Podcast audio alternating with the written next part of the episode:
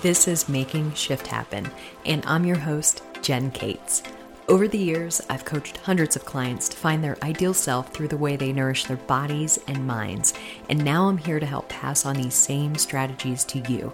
So let's stop the madness and get your results once and for all. Let's go.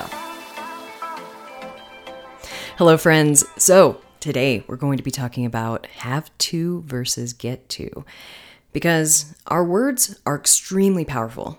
Our words can it can literally dictate our own perspective on our own actions and they can also influence what and how we do things in our lives. And I feel like all too often we can complain or remark about how we have to do something. Some examples. I have to pick up the kids from school. I have to go to practice. I have to go work out. I have to do this report at work. Have you ever considered how changing just one word could help shift your perspective on the situation? Because by simply changing the words have to with get to, you can shift the perspective that you must do something into something that's that's more filled with gratitude instead of regret or frustration. Because you see, gratitude can really, really switch the perspective in an instant. I know gratitude is one of those. It's kind of like one of those words, like authentic, or I don't know. I'm trying to think of one of the, you know recent words that have been used in, in a vulnerable. Vulnerable is another popular word. Gratitude, I feel like, has reached this point in our lives where we tend to just talk about it a lot. Like you just have to have gratitude. You you have to you know identify one to three things every day, where it's kind of become a little bit expected, and it's lost its its flavor I feel like for a lot of us. And that's unfortunate because it, it truly is one of these things that can shift your day. And I'll, I'll give you an example. So, those previous statements that I talked about, uh, I think I mentioned like, I have to pick up the kids from school. I, I have to go to practice. I have to work out. I have to do this report. Then you switch it to you get to, and it sounds like this you get to pick the kids up from practice or school. You get to work out. You get to practice. You you get to move your body. You get to do that report at work because hey, you're you're you're employed. it's it's that change in perspective that can really shift everything for you because it it turns it into a privilege and not necessarily a chore to get to move your body and do other things in your life. And I feel like it's a way to be able to move your body and honor it in some of these examples that I gave. And that perspective helps you not think of exercise as a way to punish yourself which is is always one of my things that I, I do try to tout very often on here. And the same perspective, it can also help you handle injuries among a variety of other things. Because I feel like all too often we can think of an injury as a time of restraint or res- restriction in your movement when it can honestly be the opposite depending of course on the severity of the injury you know spinal cord injuries and things like that can obviously require different rehab but instead of thinking about the things that you're unable to do because of that injury or surgery or, or condition that you might have, think of the things that you can do. And, you know, I'll give you some examples here off the top of my head. And th- these are common examples that I've dealt with, you know, with my own clients as well as with myself. Um, okay, if you tore your Achilles or you had maybe knee surgery or hip surgery, think of the countless upper body movements that you can do you can even, I mean, hell, I've even had clients row on a rower, uh, on an erg, one legged, and you put the other leg, you put the other foot on a skateboard so it rolls with you. uh, when it's in the Achilles, you know, cast, or if it's in a knee sling or whatever, not a knee sling, but a, a knee uh, support. There's so many things that you can do. And the same approach can be applied, of course, to upper body injuries you know, for example, when I tore my right shoulder labrum and I also impacted, I got, my C5 and my C6 a little janky in my neck a couple of years ago after a mountain bike crash. I knew I could then use that time to focus on my core, my glute, and my quad strength.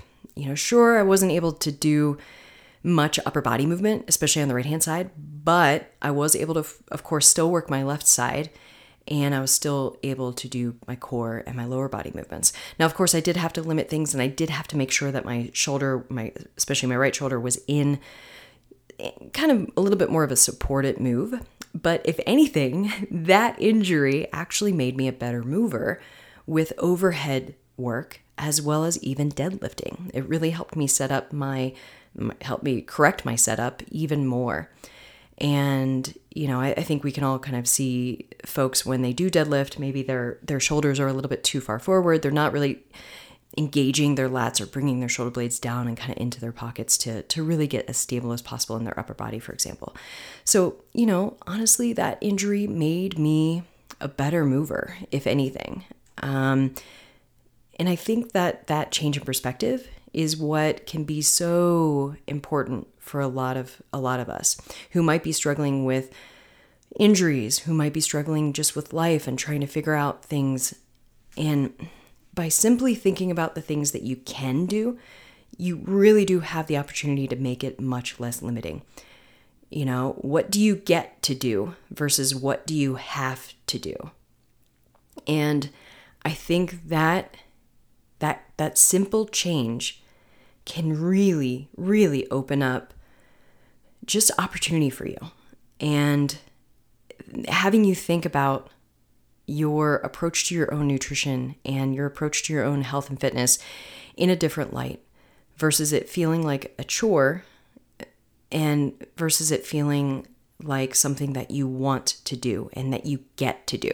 Because here's the thing, and this is a, a, kind of a dose of reality, and it's a little bit somber and kind of maybe dark to think about, but think about the people in your life who are no longer in your life, all right? They're no longer here. They're no longer able to go and finish that report at work. They're no longer able to pick the kids up or, you know, pick the dog up from doggy daycare or no longer able to go to the park with the dog or no longer able to take the dog for a walk. They're no longer able to move their body. They're no longer able to work out. They're no longer able to to spend time with friends and loved ones. And I think if we can then add some perspective to that, knowing that our time on this planet is finite, you know, there is an end date. We do have an expiration date, all of us. It's one thing we do have in common. And I think if we can just put in perspective the things that we can do right now, that will really open us up to the things that, you know, we get to do. And think about that. I know, again, like I said, it's a little somber, um, but these are things that I think about, and I think that they're really important, especially for a perspective change. So this week, I'd love for you to try replacing this one simple statement in your life and see what an impact it is for you. You know, so see what an, what an impact it has for you rather, and what that feels like to change. I have to do something. Fill in the blank. To you get to do something. I get to do this. I get to work out. I get to move my body. I get to ride my bike. I get to deadlift today. Uh, actually, today I'm squatting, but neither here nor there.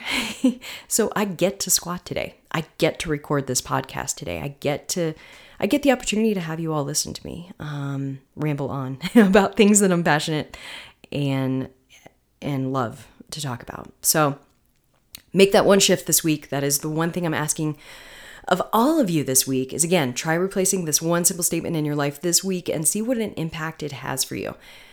Anyways, friends, I appreciate you so much and I am so grateful for you, as cheesy as that word might be might be for you.